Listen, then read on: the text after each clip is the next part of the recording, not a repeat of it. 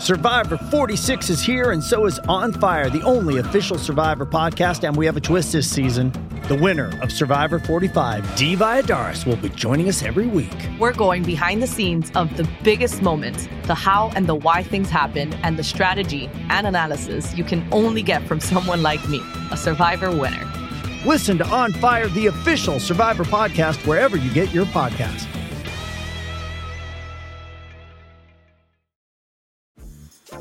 Dreaming of a better sleep? Tossing and turning is not your destiny. And Olly is here to help.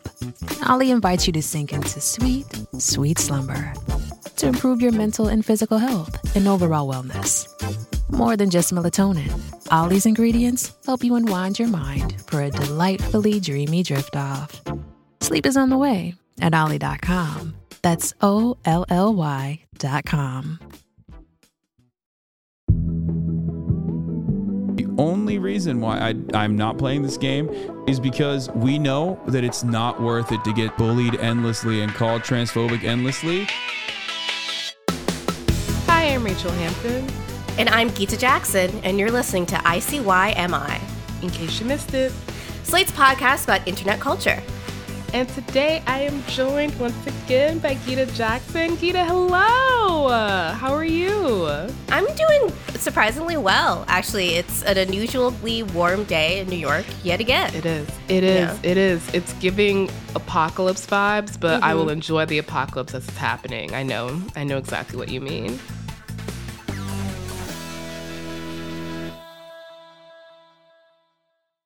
It's been a few months since the last time you were on the show explaining Twitch to me, which was truly one of the most helpful things that has ever been done in the world. Thank you for your public service. No problem.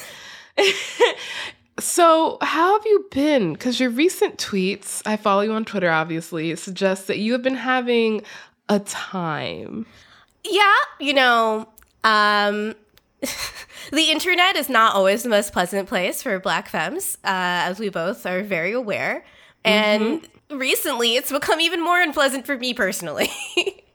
but I, I'm a strong person. I will persevere. Before we get into why exactly you've been having a time, though, I didn't ask you when you first came on the most important question on this podcast, which is what is your first internet memory? So my dad works in IT, so he brought back the internet to our house when I was pretty like young, like 10 years old. Um, and bef- I think my first real memory of using it as an independent person rather than my dad showing off this new tech toy that he brought home from the office was arguing with uh, shippers on a Digimon forum at age 12. Beautiful. Beautiful. It's also lovely to know that you've never changed. Much, yeah. You know, there's a picture of me uh, as a baby, like gazing in awe at a computer screen, and it's like this is where it all started. That's where the worms infested my brain, and now You're I've like, this is my stopped. villain origin story. Absolutely. the minute you put me in front of a computer, parents, you shouldn't know. You're like, I will be arguing online. So, I mean, speaking of childhood memories, we have both mentioned to each other that we were Harry Potter children growing up. And so I'm curious as to whether you remember like the first time you encountered Harry James Potter. Is that his middle name? I think his middle name is James. Yes. okay, there we go. So I, um, my family friends, the Reeds, when they they took a trip to England to see their son, and when they came back, they were like, everybody in England is reading this book, and we got the third one in the series for you, and it's not out in America yet. So I read the third Harry Potter book, which is still my by far my favorite of all of them, when I was like. 11 and it was like every other child across the world it was over for me you know that Yeah. ended up being like a huge part of my adolescence. And you know, I went from arguing with shippers on a Digimon forum to arguing with shippers uh, on LiveJournal. Um, I had a somewhat similar awakening to the Harry Potter lifestyle. They were at first banned in my household because my mother grew up in a hyper religious household and was like, this is witchcraft and therefore is of the devil. And so my older brother, who's like four years older than me, was not allowed to read it, which was, uh, you know, really terrible for him. So my granddad, my dad's father, was just like, I'm gonna buy this boy a book. So he buys him the Harry, first Harry Potter book, like behind my mother's back. And it was basically over from there. And then somehow in the intervening years, my mother's become a huge Harry Potter fan to the point that she watched that like Harry Potter trivia game show and wow. tried to get me to watch it. And you I was just like, the person that watched that. Oh, we found the one person who watched it, yeah, and it is sure my did. mother. and I'm like, look at how far we've come, like from it wow. being witchcraft from the devil to you being like, ah, yes, I know this trivia. I'm proud of her. That's growth. Same. That's growth. That is growth. Um, so Harry Potter's now a family activity, or like it was a family activity. Yeah, it's gone through some stages. I think Harry Potter as a thing that exists. We're at a new stage now. Mm-hmm. We we are at a, a hugely different stage, not least because there's a new work in the canon. There's something else has been added. It's con- things are constantly being added, but this time it's a video game, and it's Hogwarts Legacy, and it has had the internet in uproar. Yeah. So, Hogwarts Legacy um, is a video game uh, there's an open world video game, meaning like it takes place on a on Hogwarts Castle and the surrounding areas, and, you can explore all these different areas and all parts of the castle. Uh, and came out last month. And if you haven't been paying attention to the game, then you might have maybe have noticed that uh, discussions around the game even when it comes to sort of like Twitch streamers who might play it, has become incredibly toxic. Uh, on Twitch, there are it's been a huge source of controversy like basically every week there's like a new person who's getting harassed or bullied for for playing the Harry Potter game. Most notably, I think Hasan Piker, who we've discussed last time we were talked about Twitch. Um, he got came under fire for explaining why he wasn't going to play the game because he said it was quote unquote not worth it to get yelled at. Which I think most things are not worth getting yelled at. So more power to you. Um, trans people and their allies have been speaking out about playing the game or sort of acting as free advertisement on Twitch because of J.K. Rowling's anti trans rhetoric. You know, most recently, she has gone after a referendum on gender laws in Scotland that would have allowed uh, trans people to self ID and change their gender on their you know uh, identification documents without having to go through a huge amount of rigmarole. And she wore a T-shirt with the First Minister of Scotland, was uh, Nicola Sturgeon, that said, Nicola Sturgeon, definition, destroyer of women's rights. So I don't think she could make her position any more clear. And now it's become to this sort of head where if you even discuss the game at all, you will be inundated with people, either people who want you to play the game to uh, own the libs, or people who desperately do not want you to play the game because of its connection to J.K. Rowling. So I had the pleasure of reviewing this game, and I have a lot of things to say about it. I'm so glad that you're here. We're going to talk all about Hogwarts Legacy. We're going to talk about the legacy of Harry Potter as a franchise and how the wizarding world that J.K. Rowling created has become one of the most toxic touchstones in the current culture wars. All of that after a short break.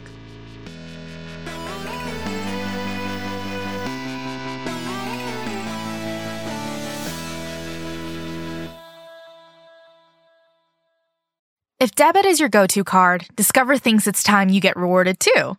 So check out Discover Cashback Debit, a game changing checking account with cash back on everyday debit card purchases. That's right, cashback isn't just for credit cards anymore. Whether it's a movie date, flea market find, or midday latte, you can start earning cash back, and there are no fees, period. Check out transaction eligibility and terms at discover.com slash cashback debit. Discover Bank, member FDIC. Hey, it's Kaley Cuoco for Priceline. Ready to go to your happy place for a happy price? Well, why didn't you say so? Just download the Priceline app right now and save up to 60% on hotels. So, whether it's Cousin Kevin's Kazoo concert in Kansas City, go Kevin, or Becky's Bachelorette Bash in Bermuda, you never have to miss a trip ever again. So, download the Priceline app today. Your savings are waiting. Go to your happy place for a happy price. Go to your happy price, Priceline. This episode is brought to you by Visit Williamsburg.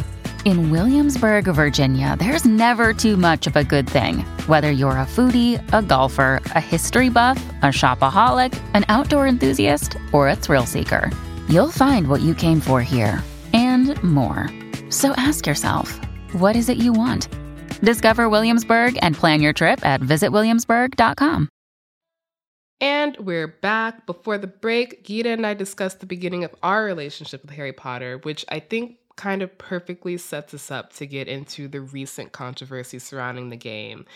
I have to admit two things. One, I wasn't paying attention to any of this because, you know, as discussed, J.K. Rowling has made her opinions clear and I'm not giving my money to her. So I've been tuning out of Harry Potter stuff for the past, I would say, six years. Like, I have not seen any of the Fantastic Beasts movies. The second thing I have to admit is that I have only recently gotten into gaming. And by recently, I mean I've been playing Hades, the game, for the past year and a half. But what that means is I'm not super up to date on gaming news. So I, again, am so glad that you're here to explain to me the context of this game. Yeah, you're in luck because I'm a freaking nerd. I love video Oh, games. So am I, just different flavors. I know. It's uh, the Venn diagram of our nerdery is extremely fun. But so Hogwarts Legacy, which is named after the school in the Harry Potter books, which is called Hogwarts, is an open world game where you just have a big, big old map and Mhm. things that are activities that are, are strewn across the map and you're supposed to feel like it's a, a living breathing world you're exploring. But it's uh, set hogwarts in the 1890s so like 100 years before the original story of harry potter takes place. And you play as a student that's 15 years old joining the school as a fifth year uh, which is unusual for harry potter. And you are solving the mystery of your ancient magic powers and also stopping a goblin rebellion. So I found this game weird, borderline nonsensical in its plot and storytelling, and then just mechanically ex- extremely unfun to play. First up, like I originally was supposed to review this on my PC, and the game crashed my computer twice. Once I got it to function on my PS5, let me just ask you when you think about a game you want to play with about Harry Potter, like what are some action verbs you would think of? What would you want to do at Hogwarts? Well, I mean, the draw of Harry Potter is that it's a magical boarding school. So probably go to class, learn some spells. I mean, Yeah. personally, I'm a Pisces, so I love romance. So I Mhm. would love to romance some people. Yeah, okay. You don't do that last thing. Um, What? You don't romance anybody. There's no romance quests. The necessary times you have to go to class to pick up spells that you need for the game to progress is three. You do not have to go to class otherwise. It doesn't feel like you're going to school. You can just run around in the area outside of Hogwarts, like literally just run around in the wilderness for days on end, and it has no effect on your school performance. That's like the whole animating fear in Harry Potter besides Voldemort. Like, am I gonna pass my test? And also, am I gonna get detention in the Forbidden Forest? How is that not a part of the game? What are you doing then? I mean, what you do, okay, well, I mean, so your your very first spell that you learn is basic cast, and you can use it to manipulate the environment a little bit. You use it for puzzle solving sometimes, but the mostly it is like a basic damage spell that you use for combat. Your wand feels like a gun, more or less. And then the spells that you use are also mostly combat focused. That's really weird because most of the spells that are mentioned in the books are not. Like, there's a whole class that's for combat, and then every other class. Yeah. And from there, the spells that you'd use are also mostly combat focused. And I realized while I was playing that each spell in combat, they all do different things. Like Leviosa levitates things, and Farago sends a, a firebolt out at things, and there's a, a transfiguration spell that you can use to turn your enemies into chickens. But they all have the same basic result. It's really, really sad. God, I mean, that's the worst part of the movies is that it makes the magic so unmagical. Like the wand becomes a gun where it just shoots out lasers when it's like the most fun part of Harry Potter is like learning what all these spells do and like the way that magic can interact with the world. So it Yeah. sounds like it took the worst parts of the movie and made it a game. Yeah, the game itself is really beholden to the Warner Brothers movie production design because this is uh, based on the license that WB owns for for the movie. So we walk into the Grand Hall and it looks exactly like it does in the films, which is disappointing to me and probably a lot of other fans who, like me, read the books like way, way before the movies even came out or even were conceived of. I imagine the Grand Hall looking differently when I read the books. You know, like I would wanted to see maybe a slightly different vision of what it meant to be in the wizarding world or a, a different take on some of these locations. You know, it's been a hundred years. How is the Grand Hall different or no, similar? exactly. It's a hundred years in the past, right? Yeah, and it, it doesn't feel a hundred years in the past. Like witches and wizards act and speak primarily in the same way as you would be used to if you watched the films. There's there's no connection to what was going on in the world in 1890. It feels very incidental that it's set at that time. That reflects a lot of the issues with the Harry Potter world in general is Yeah. that they're just like, what's happening in the muggle world? It doesn't matter. Don't worry about it. I wish at least, like, the, at the very least, you know, the minions, they put them in a cave. You know, they knew somebody was going to ask what the minions were up to during World War II, and they put them in a cave. J.K. Rowling is sort of like, I don't having care. better lore. Than I know. but the minions lowkey does have better lore than Harry Potter. it kind of does. It kind of does. Okay, so the lore doesn't build out. Your your wand is a gun, and you said there's no romancing. Are there at least like do you make friends? Like that's the fun part of Hogwarts. Like Harry, Ron, and Hermione's friendship is pretty much the defining trait of the entire series. The Golden Trio. So you don't get a golden trio. What you do get instead are storylines relating to characters at the school. There is one storyline for each house. So the storyline for Slytherin, I was sorted into Slytherin, and I've always been sorted into Slytherin every single time I've taken a sorting test. When you meet the Slytherin guy that teaches you the unforgivable curses, that's his quest line, you can become his best friend in the world. But the end mm-hmm. of his quest line does involve him killing a man, pointing his wand at someone in cold blood and saying Avada Kedavra. And you then have the choice to turn them in and they go to Azkaban or um, never tell anyone that he is a murderer and he will continue being able to go to school. And I turned him in and his sister thinks it's the wrong choice and it's implied that he becomes even further radicalized against goblins because he has to go to Azkaban. Um, but if you don't turn him in, he he afterward he's like, "Wow, I I learned my lesson. I'll never dabble in the dark arts ever again." And and like nobody solves this murder that occurs. You mean committing a crime is fine as long as it's done by someone we like? You know what?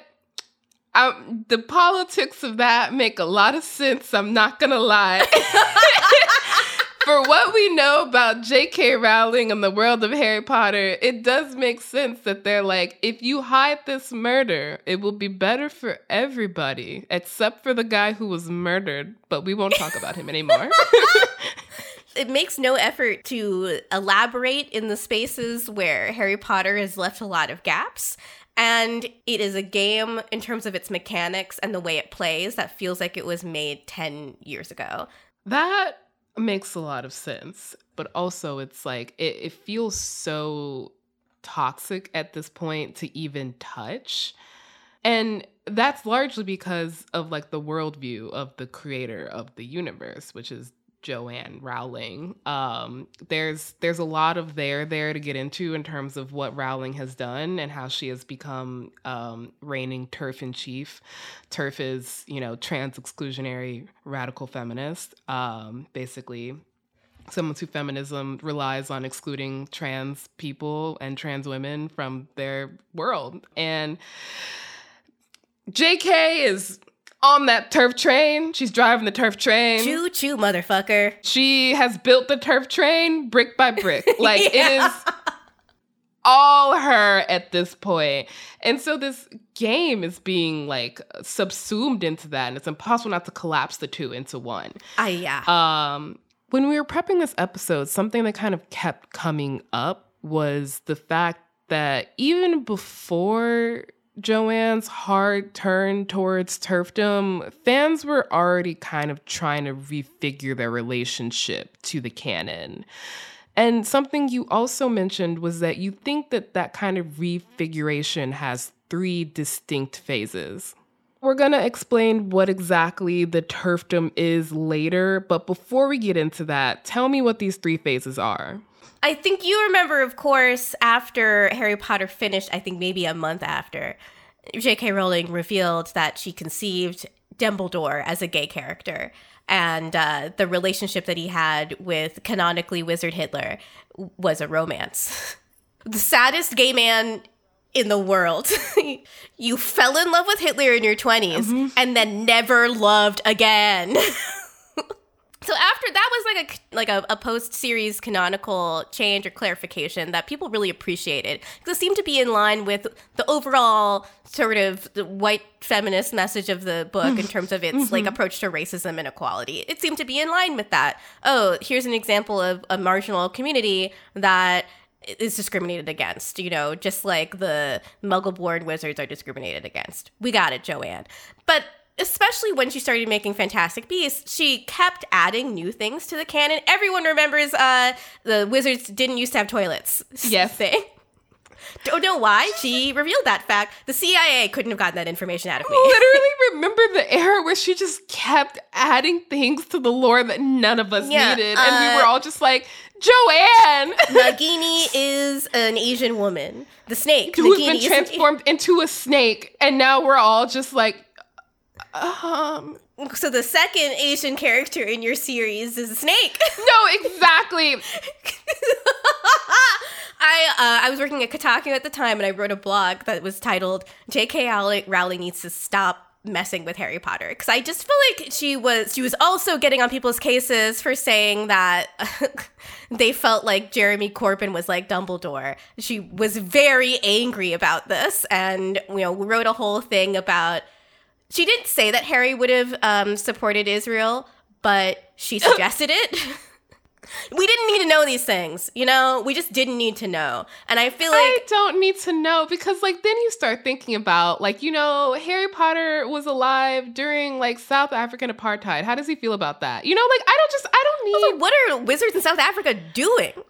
Uh, what are black wizards doing in America during Jim Crow? Like, what? I have so many questions, and none of them were answered by knowing that wizards didn't used to use the toilet. Like, yes, yes, exactly. I mean, it's like finding out the African, because there's only one school for the entire continent of Africa, was named Uagadou, which feels just.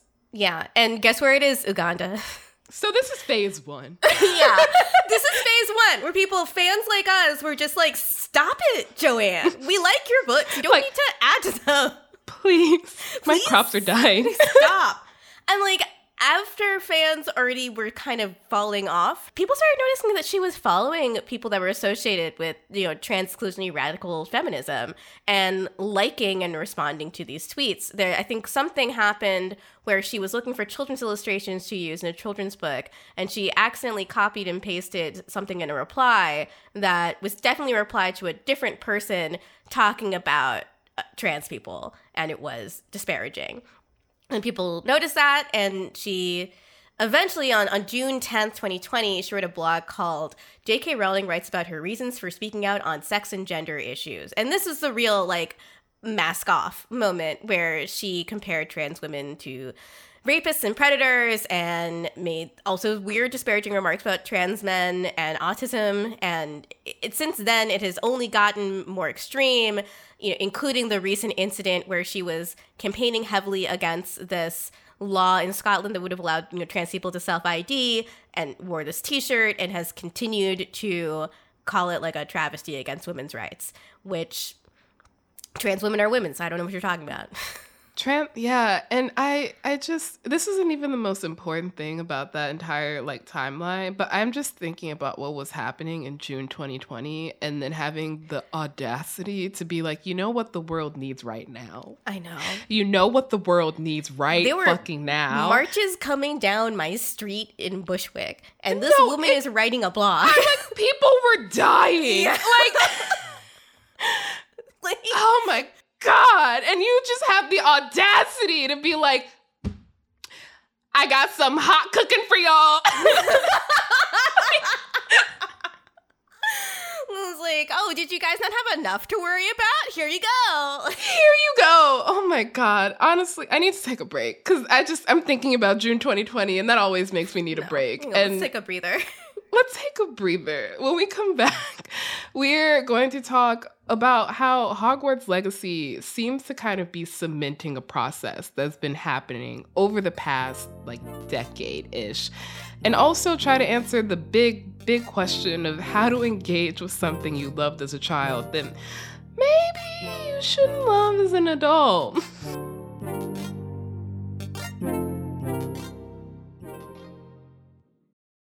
This episode is brought to you by Paramount Plus. Get in, loser! Mean Girls is now streaming on Paramount Plus. Join Cady Heron as she meets the plastics in Tina Fey's new twist on the modern classic. Get ready for more of the rumors, backstabbing, and jokes you loved from the original movie with some fetch surprises. Rated PG 13. Wear pink and head to ParamountPlus.com to try it free. I'm Samantha Cole, host of the new season of Understood, the Pornhub Empire. Over the course of four episodes, I'll tell you how a horny YouTube knockoff in Canada came to dominate the porn world, only to shatter their cheeky reputation in a massive scandal. The Pornhub Empire is a new season of Understood from the CBC. Available now wherever you get your podcasts. Hi, y'all. Hope you're enjoying today's show. If this is your first time listening to ICYMI, then welcome. We're so thrilled to have you here. In case you missed it, that's what ICYMI stands for.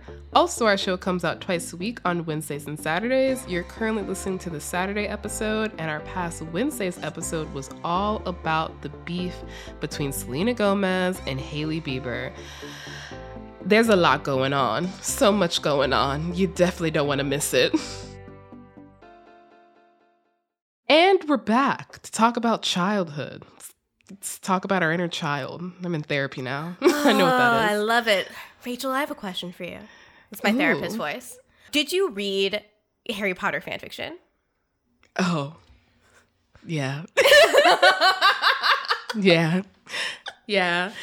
Not as a child, which I think is uh, really interesting because I'm narcissistic, but I didn't engage in Harry Potter fan fiction until like 2020 because it was, as we talked about, a rough year for everybody for reasons we don't need to talk about anymore. And at that point, I got so into Wolfstar, which is the ship between Remus Lupin and Sirius Black, to the point that I bullied my entire team into letting me do a whole episode on all the young dudes, which is a 500,000 word Remus Lupin Sirius Black fan fiction. Is that um, bullying or was that for their own good? I mean, I think it's for their own good, but they have some disagreements about that. I, you know, fear. I was also a huge Wolfstar shipper back It's back the in the best day. ship. I loved Wolfstar. My ship of, of choice for them was the Shoebox Project, which was a, Oh, a yeah. fic that's written as if it's a collection of uh, like ephemeral materials, like the kind of stuff you'd keep in a shoebox, like m- mementos from school. And part of what I really like about fan fiction like this is, you know, we're both interested in what fans of Harry Potter call the quote unquote like the, the Marauders era, which is essentially just mm-hmm. when Harry's parents went to school. Yeah. And there's like a lot of interesting character dynamics in that, especially like in the third book, you get to meet Sirius and Remus as adults, and they have an intense bond that mm-hmm. feels, I don't know, it just feels very romantic to me. Also, it's just like yeah. Werewolfism is like a disease that requires people to take medication and makes them very weak and sickly and also makes people afraid of having werewolves around their children because they don't want their children to be infected it's a very on the nose aids allegory um, Yeah.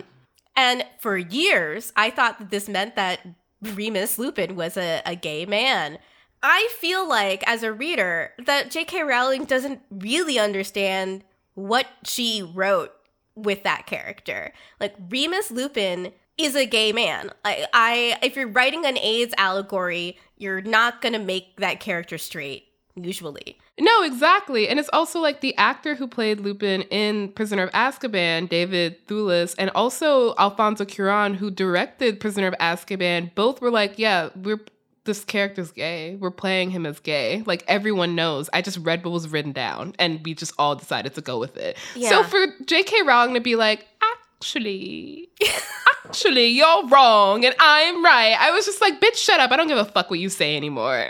it was that and then her saying that Hermione could be read as black. No, she couldn't despite have. the she she was like, if you'll notice, I never said she wasn't. And it's like, um, babes, every single black character in this in this series is very clearly black because you describe them as black with the capital Every B. single time. Like, I remember when we finally met Blaise Zabini. Blaze the Beanie that everyone thought was a, an Italian, a beautiful white Italian. She was like, and he's black. And she went to such great lengths to describe his high cheekbones and dark mm-hmm. skin. And it's Yep. like, I didn't necessarily want to know how you fetishize black people, but now I do.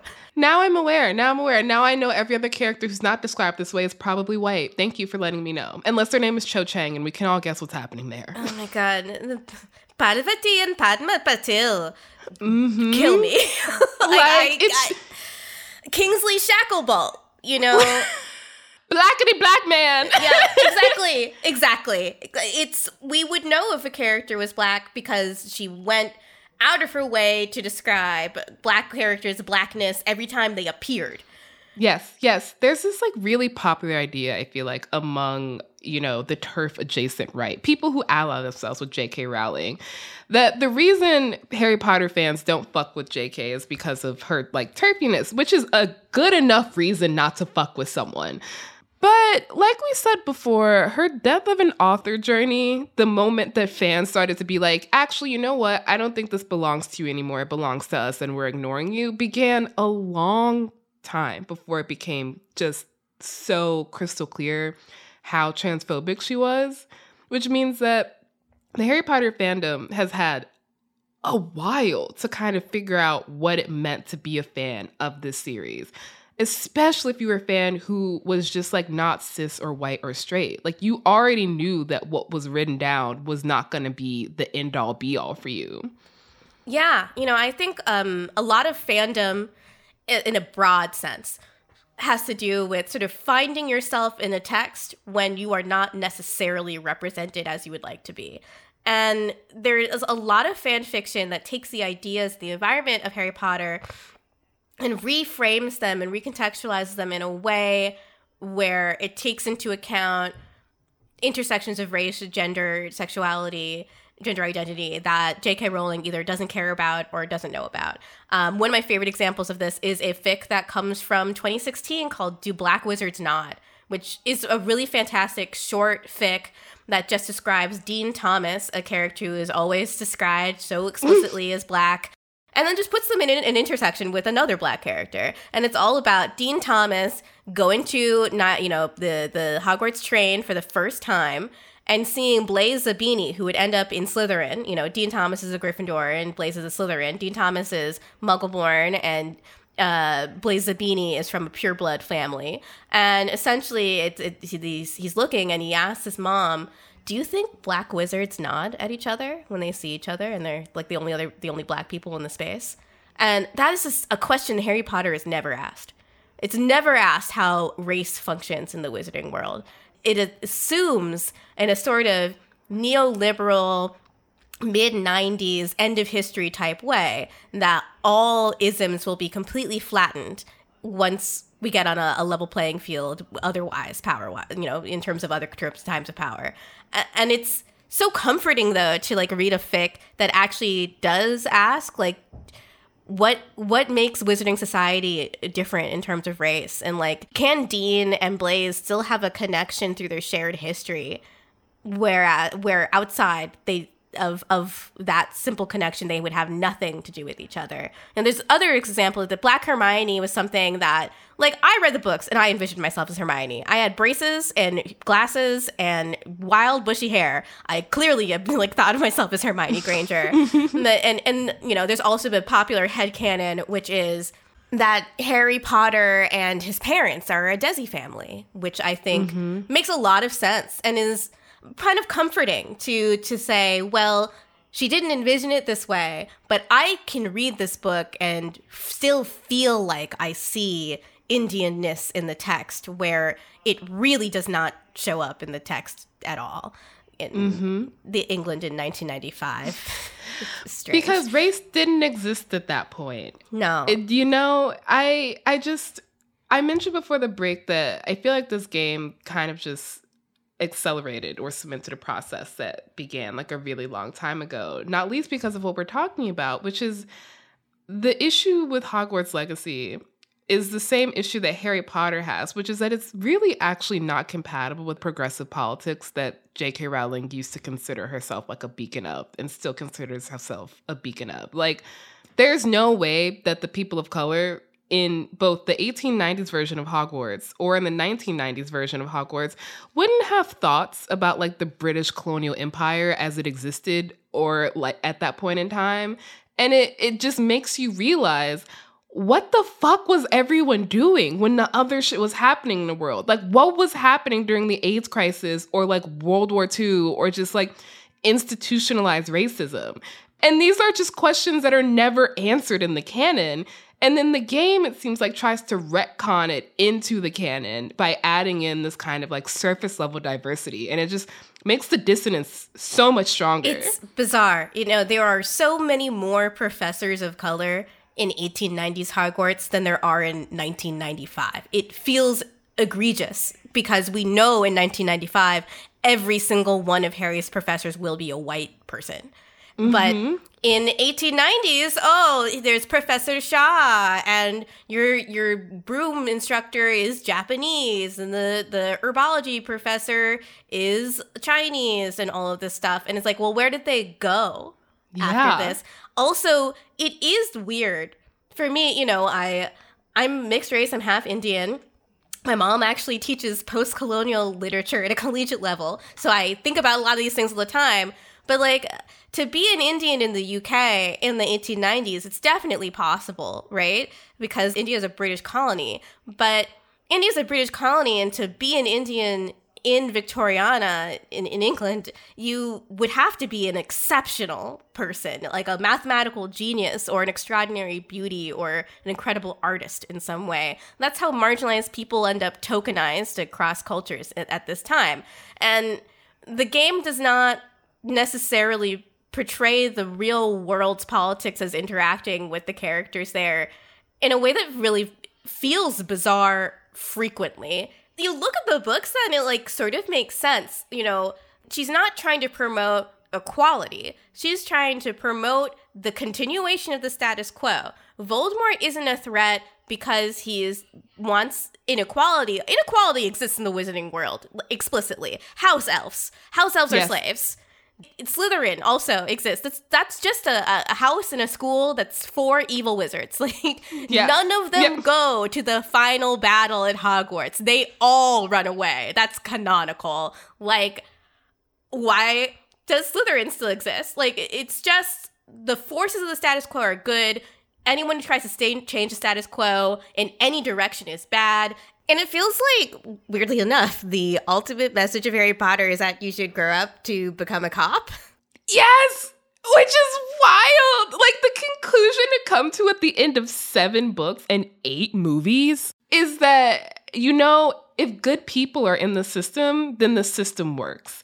And that's wild. Hope and change, can- baby. Why? Oh my God. I just like joining the same administration that basically like actively gaslit you for years about the return of Wizard Hitler 2.0. And you're just like, ah, yes, I will Oh. be a cop for them. And like that branded you in the press as a traitor to the wizarding Yes. world and you're just like, when you were a child. I just feel like the message in Harry Potter should have been that he should have been an anarchist. Like, my man should have Burn straight up down. been like, yes! No, and he's no just gods, like, no masters, no borders. no, exactly! But. But he's like, no, I want to be an or. I'd like to be a magical cop, please. Thank you. Thank you. I just wish to wield power because that's Mm. the best version of this. it's just like Harry Potter is such a specific vision from such a specific person. It is a fantasy for British people and only British people. Like once you take one or two steps outside of essentially Hogwarts and the the areas delineated by the the books, the the world that J.K. Rowling has built just starts to break down, and it doesn't even take that much time until you start seeing the inconsistencies. Yeah. I mean, I think what we're coming down to in this discussion is like politics notwithstanding, if the game had been good, we'd be having a much different oh, conversation. and yeah. we're having this conversation because the game is bad because of the politics of the person who made it. Yeah. Therefore, there are better options out there. You can have fun doing something else. Please do. We have evolved beyond the need for Harry Potter. Just play Elden Ring.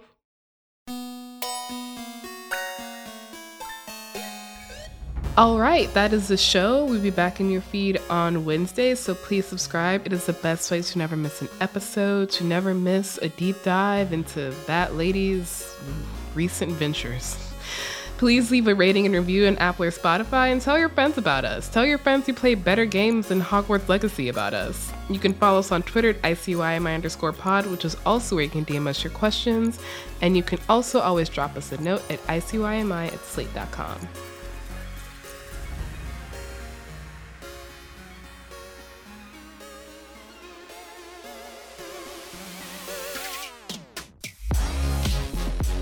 ICYMI is produced by Daniel Schrader and Rachel Hampton, with a special thanks to Sierra Spragley Ricks. Daisy Rosario is our senior supervising producer, and Alicia Montgomery is Slate's VP of audio. See you online. Or not at Hogwarts. Whenever you're solving a puzzle, your character speaks out loud to tell you essentially the solution to the puzzle. My partner sat next to me while I was playing this on the couch, and I, whenever that would happen, I would just mutter in my breath, "Shut the fuck up!"